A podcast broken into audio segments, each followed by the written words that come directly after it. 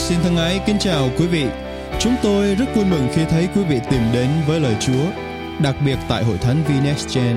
Đây là một đặc ân rất lớn đối với chúng tôi khi có cơ hội mang lời của Chúa đến với tất cả quý khán thính giả, trong đó có cả anh chị em. Qua bài giảng các sứ điệp hàng tuần, chúng tôi ao ước quý vị được tăng trưởng trong đức tin, dầm thấm trong lời Chúa và kinh nghiệm quyền năng của Chúa Thánh Linh ngày càng sâu nhiệm hơn trong bước đường với Đấng Christ để hầu hết thảy chúng ta giữ vững một đời sống thánh khiết, đẹp lòng Đức Chúa Trời.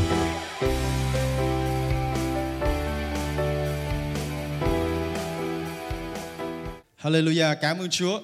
Đức Chúa Trời thật tốt lành đúng không anh chị em? Cảm ơn Chúa vì một ngày tươi mới để chúng ta có cơ hội để thờ phượng Ngài tại nơi đây.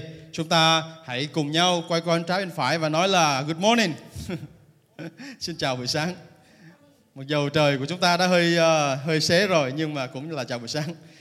Xin Chúa ban phước cho anh chị em khi chúng ta đến thời vận Chúa buổi sáng ngày hôm nay.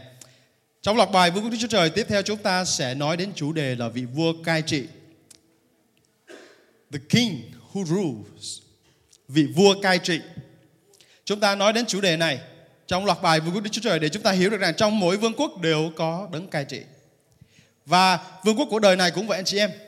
Vương quốc của đời này ngay từ xuyên suốt ban đầu, từ lịch sử con người, thì đã phân chia các vùng lãnh thổ. Ngày xa xưa đã có những con người, những đất nước và những người lãnh đạo. Và mỗi thời đại thì những người lãnh đạo đều thay đổi, các quốc gia thay đổi theo thời gian và theo giai đoạn. Nhưng mà điều đặc biệt là vương quốc của Đức Chúa Trời mà chúng ta đang ở trong, đang thuộc về vương quốc đó không thay đổi. Hội Thánh Hải nói là không thay đổi. Từ ban đầu Đức Chúa Trời Ngài lập nền trái đất và Đức Chúa Trời Ngài đã hiện hữu. Ngài đã có từ trước. Và Ngài đã hiện hữu như vậy. Vương quốc Ngài không hề thay đổi.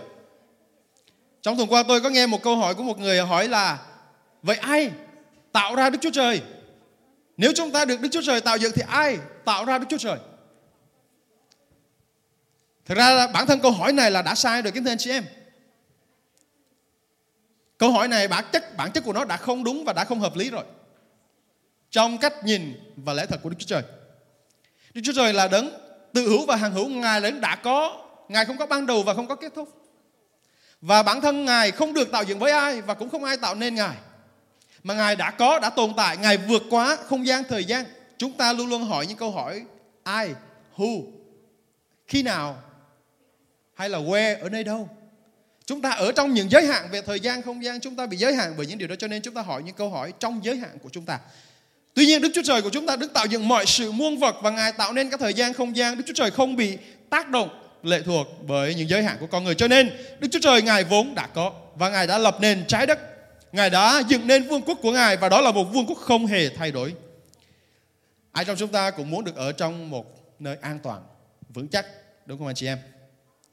Có ai trong chúng ta muốn mua một căn nhà mà khi bão tới thì nó sẽ sụp không? Hay là có ai trong chúng ta muốn đến một nơi trú ẩn khỏi những tai ương mà nơi đó không vững chắc, không an toàn đủ cho chúng ta không? Tôi nhớ ngày xưa lúc mà ở miền Trung những cơn lụt rất là lớn, trận lụt lịch sử năm 1999 khiến chúng tôi phải di tản đến vùng cao hơn. Và anh chị em thân mến, nhà cửa dù kiên cố đến đâu thì trong trận lụt đó nhà cửa như rơm rác. Gỗ, cây và tất cả nhiều thứ khác đã bị cuốn trôi. Những mái nhà bị lật hoàn toàn. Thậm chí có nhà phải bị sụp và bị nước cuốn trôi. Và chúng tôi cảm thấy rằng một nơi an toàn là một nơi cực kỳ cần thiết cho mỗi một chúng ta trong đời sống này. Anh chị em đang trú ngụ tại nơi có an toàn không? Anh chị em thấy nơi ở của mình có vững chắc không? Và tôi nhận thấy rằng khi mà chúng ta chạy đến một nơi vững chắc an toàn, chúng ta sẽ cảm nhận được sự an ninh thật sự trong Chúa là như thế nào. Ngày nay có các nhà lãnh đạo, thủ tướng, chính phủ như rồi là tổng thống, rồi là những người nguyên thủ quốc gia đúng không? Những người lãnh đạo trong thời đại của chúng ta ngày nay. Và những người lãnh đạo trong thời kỳ họ làm nhiều điều tác động đến con người trong thời kỳ đó. Và qua một thời kỳ khác có thể họ cũng qua đi. Nhà lãnh đạo mới tiếp nối thay thế. Và những nhà lãnh đạo cứ tiếp nối nhau như vậy, các luật lệ của con người cứ thay đổi như vậy và mọi điều xung quanh của con người cũng diễn ra và thay đổi theo thời gian và không gian như vậy. Nhưng mà vua của chúng ta không thay đổi kính thưa anh chị em. Vua của chúng ta không bị vướng bận vào những điều của đời này và những luật lệ của đời này. Đất nước của chúng ta đang sống ngày nay sẽ thay đổi. Những ngày qua chúng ta nghe đến chiến trận tại Israel, chúng ta nghe chiến trận tại Do Thái và khủng bố Hamas ở nơi giải Gaza và chúng ta cũng thấy được chiến trận đang rất căng thẳng. Và điều này nó làm tác động đến rất nhiều trên nền kinh tế của thế giới. Khi chiến tranh xảy ra thì chắc chắn kinh tế sẽ bị ảnh hưởng. Và chúng ta thấy chúng ta mặc dù ở trong một đất nước mà cảm nhận như là mọi thứ đều đang rất là vững vàng. Nhưng anh chị em biết không, kinh tế có thể đi xuống bất cứ lúc nào. Xã hội có thể thay đổi bất cứ lúc nào. Và chúng ta sẽ ở trong một môi trường khác biệt bất cứ lúc nào. Vì vương quốc đời này là vương quốc nó sẽ bị thay đổi theo thời gian, không gian và những yếu tố bên ngoài. Nhưng mà hôm nay chúng ta nói đến vương quốc của Đức Chúa Trời là vương quốc sẽ không hề thay đổi. Bởi vậy Chúa Giêsu ngài nói rằng khi mà các con nghe giặc giả chiến trận, khi mà các con nghe đến những điều này xảy ra ở đằng kia, những điều này xảy ra ở đằng nọ, chúng ta thuộc về vương quốc của Đức Chúa Trời, chúng ta sẽ không bị rung động, không bị sợ hãi, không bị lo sợ. Còn nếu mà chúng ta đặt niềm tin tưởng của chúng ta vào vương quốc của đời này, nếu mà chúng ta đặt những cái điều mà chúng ta cảm thấy là an ninh thật sự vào tài chính của chúng ta, vào bảo hiểm sức khỏe của chúng ta, và vào những điều mà chúng ta cảm thấy được rằng những điều đó sẽ giúp cho tinh thần của chúng ta thì anh chị em thân mến, nó sẽ qua đi và thay đổi theo thời gian. Vì vậy hãy tập trung tìm kiếm vương quốc của Đức Chúa Trời. Và trong loạt bài này chúng ta sẽ cùng nhau tìm hiểu rằng vương quốc của Ngài thật sự tồn tại. Vương quốc của Ngài thật sự đang hiện hữu và Ngài đang sẵn sàng vương quốc đó cho mỗi người tin trên đất này. Và vương quốc đó được Đức Chúa Trời Ngài tạo dựng nên, Ngài cũng sắp đặt, Ngài cũng làm nên trở nên một vị vua để cai trị trong vương quốc đó. Và vị vua đó đã được ban cho loài người. Esai đoạn 9 câu 5 câu 6 lời Chúa nói như thế này. Vì một con trẻ sẽ được sinh ra cho chúng ta. Tức là một con trai được ban cho chúng ta. Quyền cai trị sẽ đặt trên ngai ngài. Danh ngài là đấng kỳ diệu, đấng cố vấn, Đức Chúa Trời quyền năng, cha đời đời, Chúa bình an. Quyền cai trị của ngài cứ gia tăng mãi và nền hòa bình sẽ vô tận trên ngôi David và trên vương quốc ngài để lập vững và duy trì vương quốc ấy trong công lý và sự công bình từ nay cho đến đời đời. Lòng sốt sắng của Đức Giê-hô-va vạn quân sẽ thực hiện những điều ấy. Đức Chúa Trời đã thiết lập đấng cai trị cho những ai thuộc về Ngài kính thưa anh chị em. Chúng ta có vua cai trị chúng ta. Chúng ta có thể ở dưới chính quyền ngày nay nơi chúng ta đang sinh sống. Nhưng anh chị em thân mến, anh chị em đang thuộc về vua tối cao là Đức Chúa Trời, là đấng đã tạo nên chúng ta. Danh Ngài sẽ vô cùng vô tận, quyền cai trị của Ngài sẽ cứ gia tăng mãi mãi. Ngài sẽ lập vững và duy trì vương quốc ấy trong công lý và sự công chính đời đời kính thưa anh chị em. Cảm ơn Chúa. Đó là một vương quốc không bao giờ bị thay đổi, không bao giờ bị rung động. Điều đầu tiên ngày hôm nay tôi muốn chia sẻ với anh chị em để hiểu hơn vị vua cai trị của chúng ta. Chúng ta sẽ cùng nhau khám phá rằng vua của chúng ta không thuộc về vương quốc đời này. Con người của chúng ta luôn luôn có xu hướng dễ phạm tội đúng không? Chúng ta rất là xác thịt. Và để thoát khỏi những sự xác thịt đó, chúng ta phải sống để chết đi bản ngã xác thịt của mình. Mỗi ngày hầu chúng ta không phạm tội trong nghề Chúa. Và buổi sáng ngày hôm nay, một điều mà tôi chia sẻ với anh chị em rất tinh vi trong những sự xác thịt của chúng ta, đó chính là sự thỏa hiệp. Sự thỏa hiệp là gì? Thỏa hiệp là giống như hai bên đang bàn bạc, bàn luận với nhau.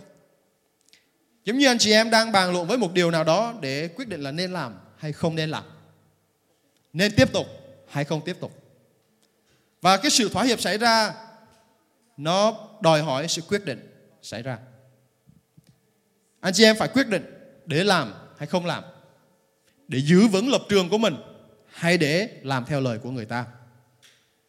Giống như hình ảnh của ánh sáng không thể hòa quyện cùng bóng tối. Ánh sáng không thể nào mà hòa vào bóng tối và làm một được kính thưa anh chị em. Lời Chúa nói là chúng ta là con của sự sáng. Chúng ta không thuộc về bóng tối, không thuộc về sự tối tăm đời này. Làm sao anh chị em thỏa hiệp và gia nhập vào bóng tối đời này? Lửa không thể hòa nhập với nước. Một là có lửa, hai là có nước.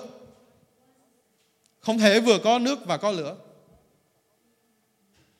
người ta sẽ dùng nước để dập tắt lửa hoặc là ngọn lửa lớn hơn sẽ thiêu trụi làm khô đi nước nhưng mà hai thứ đó không hòa hợp với nhau được kính thưa anh chị em Chúng ta cần phải nhận ra rằng trong đời này sẽ có những sự thỏa hiệp tối tăm mà đến với chúng ta để rồi lừa dối chúng ta, khiến cho chúng ta làm theo những điều của xác thịt.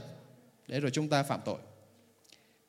Thư gian nhất đoạn 1 câu 5 phần B lời Chúa nói như thế này. Đức Chúa Trời là ánh sáng, trong Ngài không có bất cứ bóng tối nào. Tội lỗi trong đời này cũng giống như là những bóng tối mà nó đang chen lấn vào trong cuộc đời của chúng ta anh chị em. Khi mà chúng ta bắt đầu cho phép những điều đó xảy ra trong đời sống chúng ta, đó chính là lúc mà chúng ta bắt, đang bắt đầu thỏa hiệp với đời này.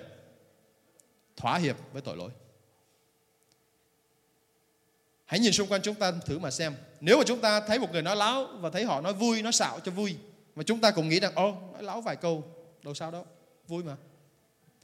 Hoặc là chúng ta thấy người ta nhậu nhạc cho vui thì mình cũng nhậu nhạc cho vui. Không nhậu mất bạn thì sao? Đúng không?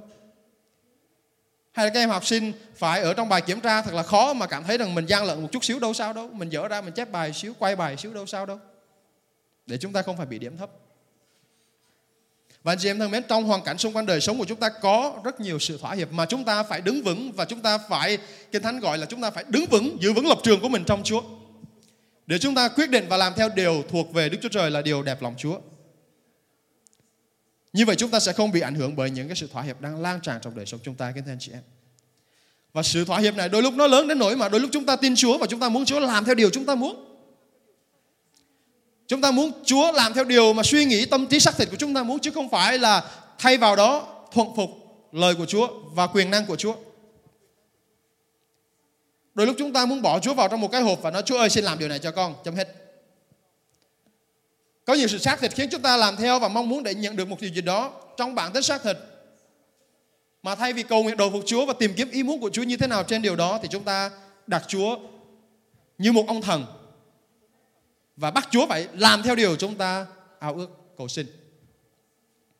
Anh chị em thân mến, đó là cái cái sự tinh vi khi mà chúng ta đang đặt cái sự thỏa hiệp khi chúng ta đang đặt Chúa ở dưới mình chứ không phải chúng ta đang tôn thờ Chúa kính thưa anh chị em. Mà trong vương quốc của chúng ta Ngài là vua. Vương quốc chúng ta thuộc về Đức Chúa Trời Ngài là vua. Và đầy tớ thì phải vâng lệnh vua đúng không anh chị em? Kinh Thánh còn nói nữa chúng ta là đầy tớ của Đức Chúa Trời. Và đầy tớ thì phải thuộc phục. Chúng ta có nhớ những ngày trước chúng ta đi chơi trại hay trong những cái nhóm sinh hoạt chúng ta chơi game ta là vua tâu bệ hạ. Trò này rất là vui và đốt năng lượng rất là nhanh. Bởi vì chúng ta sẽ quay quanh liên tục và nói là một người là vua thì hai người hai bên thì phải quỳ xuống và tâu bệ hạ. Và những người nó phải tôn sùng người bệ hạ của mình và phải hạ thấp hơn người bệ hạ của mình, vua của mình. Và với một cái thái độ như vậy nếu mà chúng ta không hạ thấp hơn người vua của mình thì chúng ta sẽ thua game. Cũng giống như vậy chúng ta rất là dễ đặt bản thân của mình cao hơn Chúa trong đời sống của chúng ta trong cách cầu nguyện của chúng ta các anh chị em. Chúng ta hãy đặt Chúa cao hơn mình và luôn luôn có thái độ thuận phục đối với Ngài. Đó là thái độ đúng đắn mà lời Kinh, Kinh Thánh dạy. Và chắc chắn là anh chị em thân mến, ở dưới một vị vua quyền năng, vua tốt lành như Đức Chúa Trời chúng ta anh chị em sẽ vượt qua những nan đề, những khó khăn không có điều gì làm cản trở anh chị em cả. Vua chúng ta không bị lệ thuộc vào những điều của đời này. Ngài không thuộc về vương quốc xác thật đời này. Giăng đoạn 18 câu 36, Đức Chúa Giêsu đáp, vương quốc của ta không thuộc về thế gian này. Nếu vương quốc của ta thuộc về thế gian này thì những người theo ta đã chiến đấu, không để ta bị nộp vào tay người Do Thái. Nhưng vương quốc của ta không thuộc về thế gian này. Chúa Giêsu Ngài nói rất là rõ ràng rằng vương quốc của Ngài không thuộc về thế gian này. Đây là trong bối cảnh mà trong đêm Chúa Giêsu bị những người Do Thái nộp cho Phi Lát là quan tổng trấn tại Jerusalem thời bấy giờ. Quan Phi Lát này là người Roma các anh chị em. Và bởi sự ganh tị, bởi vì sự muốn giết Chúa Giêsu, họ phải nộp Chúa Giêsu đến lên người này. Và người này hỏi tội Chúa Giêsu, ngươi có tội gì tại sao ngươi lại bị nộp? Chúa Giêsu đáp lại người đó rằng, vương quốc của Chúa không thuộc về đời này. Phi Lát đó hỏi, ngươi có phải là vua của dân Do Thái không? Chúa Giêsu nói chính người nói đó. Nhưng mà Ngài đang bày tỏ rằng vương quốc của Đức Chúa Trời, vương quốc của Chúa Giêsu không thuộc về thế gian này. Trong hoàn cảnh đó Phi Lát đã bối rối, không biết xử sự như thế nào. Và cũng không thấy được Chúa Giêsu có tội gì đáng chết. Tuy nhiên chúng ta biết chén phạt đó để cứu rỗi chúng ta Chúa Giêsu phải gánh lấy. Ngài đã khẳng định rõ ràng rằng Ngài không thuộc về đời này, kính thưa anh chị em.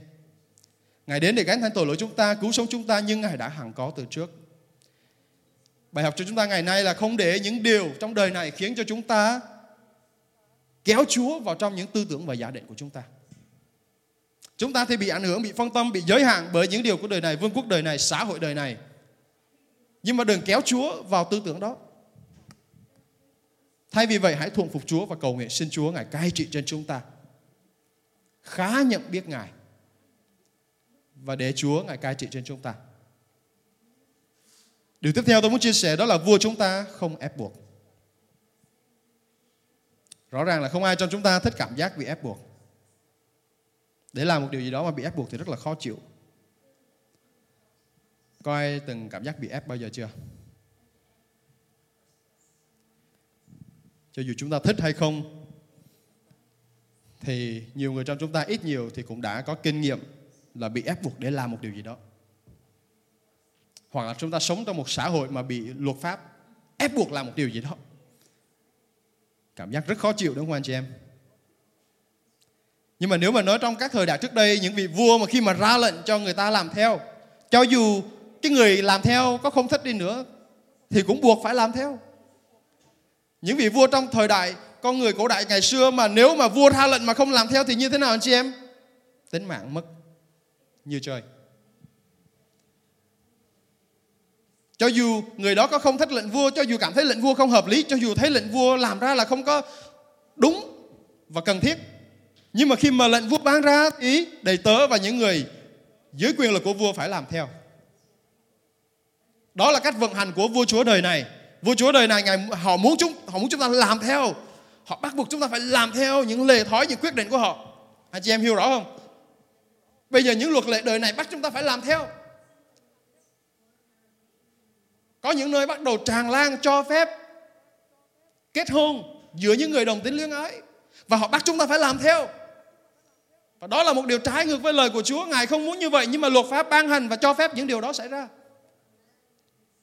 Và có những nơi bây giờ cho phép nạn phá thai xảy ra tràn lan và họ cho phép làm theo. Một trong những tội lỗi rất là gớm ghiếc trước mặt Đức Chúa Trời trong sách uh, cựu ước nói rằng cái việc mà dân con lên tế thần Moloch là một điều ghê tởm trước mặt Đức Chúa Trời của chúng ta. Khi con cái họ sinh ra và họ dâng sống con của họ lên thần, các tà thần là các linh các quỷ của đời này. Thay vì nhận biết đường lối của Đức Chúa Trời chúc phước cho con của mình thì họ dâng chính con sống của mình. Anh chị em thân mến, sự phá thai không khác gì điều đó kính thưa anh chị em. Vì chúng ta được tạo dựng từ Đức Chúa Trời. Chúng ta được tạo dựng trong hình ảnh của Ngài, trong tử cung của lòng mẹ Chúa đã biết đến chúng ta. Ngài đã có chương trình cho mỗi một chúng ta trên đất này. Và khi mà chúng ta để cho việc đó tràn lan thỏa hiệp xảy ra thì tất cả chúng ta đang tế thần đến kính thưa anh chị em. Nhưng mà luật pháp đời này thì đôi lúc bắt chúng ta làm theo. Chúng ta sống trong một thế giới mà sẽ có những luật lệ, sẽ có những điều mà khiến cho chúng ta cảm thấy rằng rất khó khăn. Không đơn giản gì. Nhưng mà hãy hiểu rằng chúng ta thuộc về một vương quốc đời đời, vương quốc thiên đàng, vương quốc đó không bị ảnh hưởng và tác động bởi những điều của đời này. Chúa sẽ ban cho chúng ta sự khôn ngoan để chúng ta vượt qua những khoảnh khắc khó khăn đó. Điều đặc biệt trong vương quốc của Đức Chúa Trời là ngay từ ngay từ ban đầu khi mà Chúa sáng tạo loài người, Chúa ban cho loài người một điều. Và điều này rất đặc biệt, đó chính là sự tự do, lựa chọn. Chúa chúng ta không ép buộc một ai, Ngài là vua ban cho thần dân của Ngài sự tự do lựa chọn. Cho nên cũng có người hỏi tại sao Chúa lại để cho cái cây ở giữa và cấm Adam và Eva không được ăn. Anh chị em thân mến, nếu mà không có sự tự nguyện lựa chọn, chúng ta sẽ không thấy được tình yêu thật sự đến trên tinh thần tự nguyện đó từ Adam và Eva. Chúa Ngài để điều đó xảy ra để thử lòng của tổ phụ chúng ta để thử lòng những người đầu tiên trên đất xem họ có thật sự tự nguyện đến với Chúa và vâng phục Ngài hay không. Và cho dù họ lựa chọn đi theo bóng tối xa ngã, Đức Chúa Trời không ngăn cản. Wow. Vì Ngài tôn trọng quyền tự do lựa chọn của mỗi người. Và nguyên tắc sự tự do lựa chọn đó vẫn còn áp dụng cho đến ngày nay kính thưa anh chị em. Chúa chúng ta không ép buộc một ai. Trong mát đoạn 8 câu 34 lời Chúa nói như thế này. Sau đó Ngài gọi dân chúng và các môn đồ đến và nói. Nếu ai muốn theo ta phải từ bỏ trên mình vác thập tự giá mình mà theo. Ngài nói rằng nếu ai muốn theo ta. Chúa không nói là oh, no, no, hãy theo ta nó theo kiểu như là ép buộc người ta. Nhưng mà Chúa nói trong một cái sự mời gọi rất khôn ngoan. Và đây thể hiện tấm lòng của Chúa đối với chúng ta là không ép buộc. Nếu ai muốn theo ta, hãy hoàn toàn tự nguyện để quyết định. Hãy tự nguyện quyết định để đi theo Ngài. Hãy từ bỏ trên mình, hãy vác thập tự giá, nói về cái sự từ chối những xác thịt của đời mình. Nói về những cái việc mà chúng ta phải bỏ xuống những đam mê, những dục vọng của mình để theo Chúa Giêsu. Vương quốc của Ngài là chính Ngài bày tỏ lẽ thật để mỗi người tự quyết định. Tôi không phải là nhà sử gia anh chị em. Nhưng mà trên thực tế qua các cái bài học lịch sử con người cho thấy những cái vua bạo tàng, những cái vua mà cai trị bằng quyền lực và sự độc tài. Các cái vương quốc đó bị sụp đổ rất nhanh chóng. Càng độc tài gian ác vì lợi ích riêng càng nhiều thì vương quốc đó càng yếu kém và càng nhanh chóng sụp đổ. Chúa Giêsu thì Ngài cai trị bằng tình yêu thương và sự công bình. Đó là lý do tại sao Kinh Thánh dạy rằng vương quốc của Ngài sẽ còn mãi đến đời đời. Anh chị em đã thấy được sự khác biệt chưa? Và mỗi chúng ta cũng hãy học lấy nguyên tắc này để chúng ta cũng áp dụng trên chính đời sống của chúng ta rằng chúng ta bắt chước vua của mình, không ép buộc ai.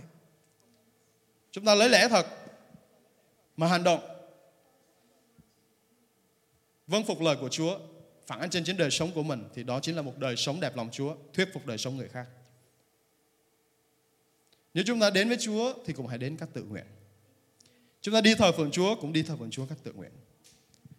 Chúng ta học lời Chúa để được tăng trưởng cũng hãy làm bằng tấm lòng tự nguyện. Chúng ta không nên bị ép buộc. Và trên thực tế Đức Chúa Trời chúng ta không ép buộc một ai. Nhưng mà Ngài mở cơ hội, Ngài mở cánh cửa rồi Còn anh chị em có bước vào đó không Đó là lựa chọn của các anh chị em Nhà cha chúng ta có nhiều chỗ ở Mà anh em có muốn vào không Đó chính là lựa chọn của anh chị em Lẽ thật đã đến với anh chị em rồi Nhưng anh chị em có tiếp nhận không Thì đó chính là lựa chọn của anh chị em và mỗi chúng ta đều có những cơ hội như vậy Trong cuộc đời của mình để lựa chọn chứ em. Trước đây có một người hỏi tôi, Nếu mà một người chết đi và họ không tin Chúa Giêsu thì sao? Họ chưa bao giờ được tiếp nhận Chúa Giêsu thì sao? Chúa không công bằng với họ. Chúa đâu cho họ nghe lẽ thật đâu mà Họ phải bị chết đời đời trong lửa hỏa ngục. Cái hội thánh, tất cả mọi người sống trên đất này đều có cơ hội mà Đức Chúa Trời đã bày tỏ cho họ bằng cách này hay bằng cách khác để nhận được sự sống đời đời nhưng mà nếu người đó có bước vào không, có nhận được sự sống đời đời đó không, đó chính là sự quyết định, sự lựa chọn của người đó các anh chị em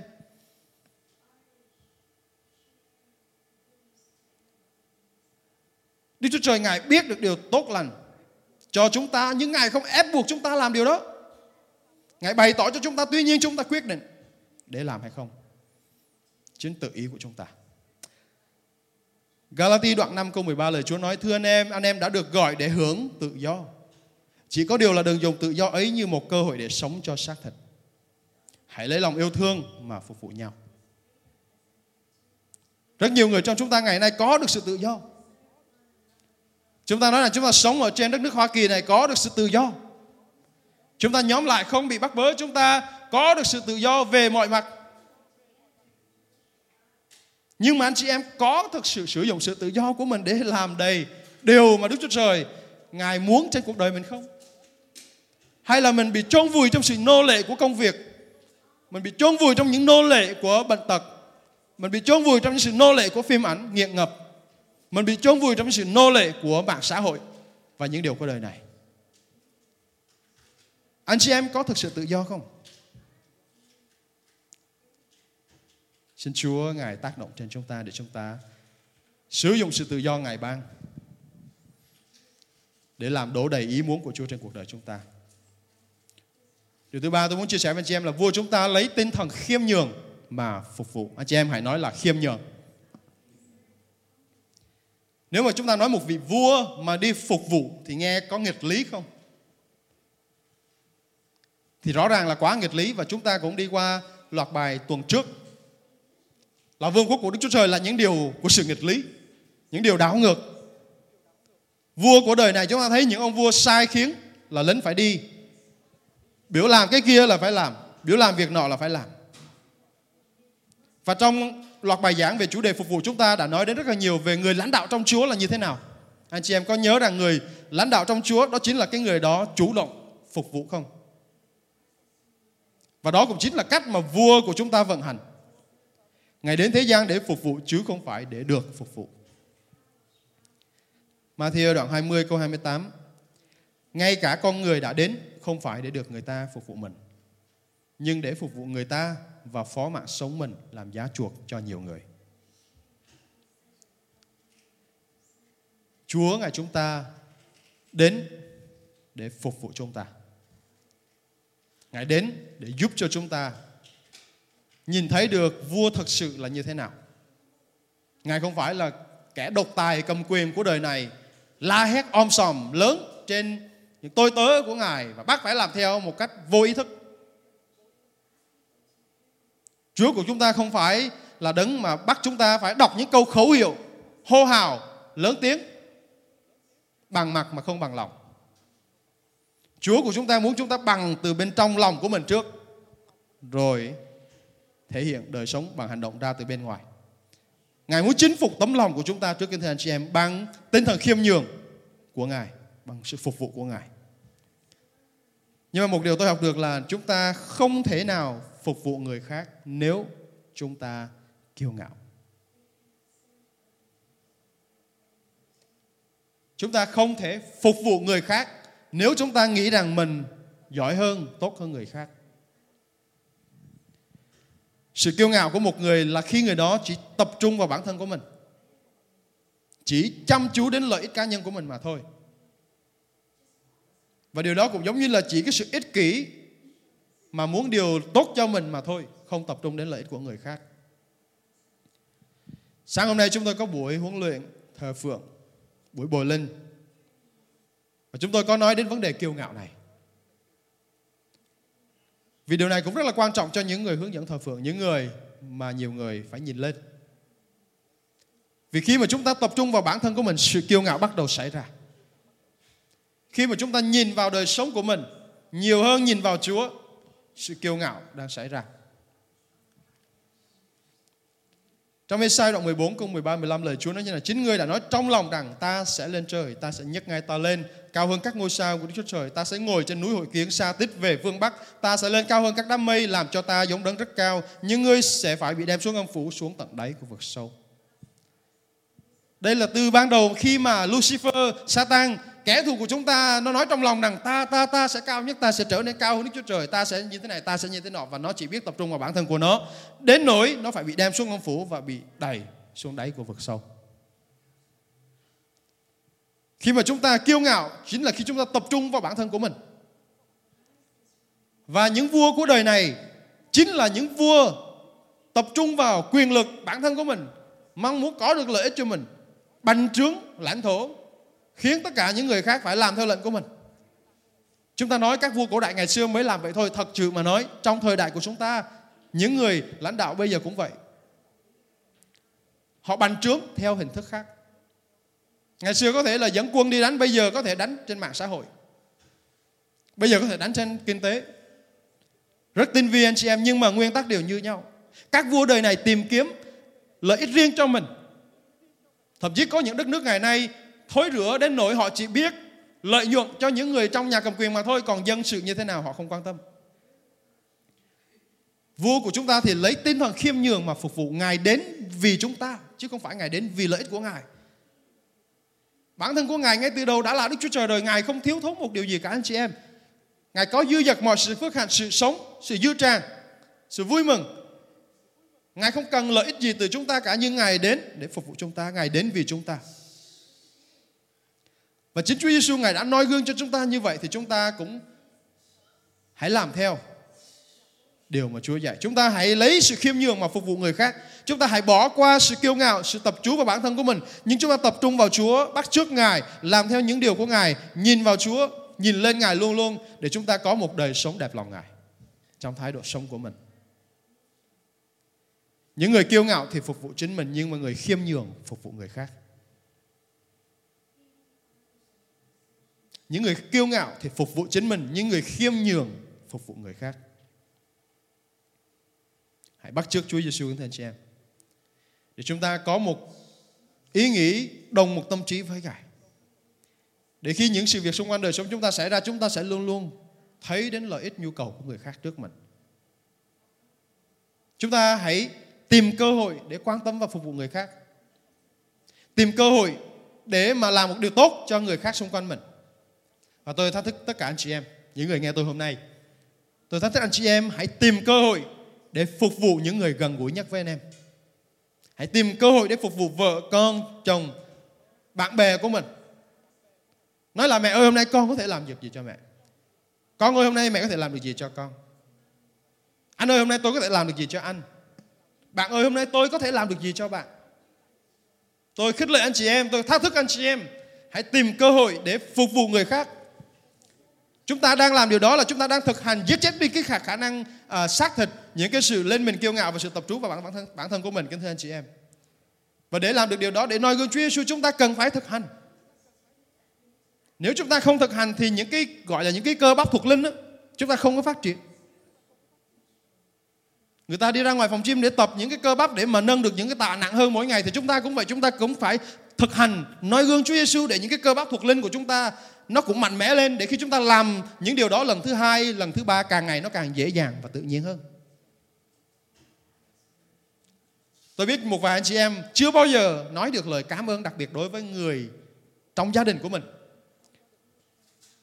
Ví dụ như mẹ của mình, ba của mình, anh chị em của mình làm được cho mình một điều gì đó, hãy nói là cảm ơn. Nhưng mà có những gia đình trong môi trường từ nhỏ không quen làm điều đó và nói không được không nói được. Bản thân tôi ngày xưa cũng như vậy, không nói được. Nhưng mà mình tập một lần. Rồi mình nói lần hai. Mình tập lần thứ ba, lần thứ tư, rồi cuối cùng chúng ta nói rất tự nhiên cái anh chị em. Và điều đó mang đến sự khích lệ rất là lớn trong chính các mối quan hệ của chúng ta.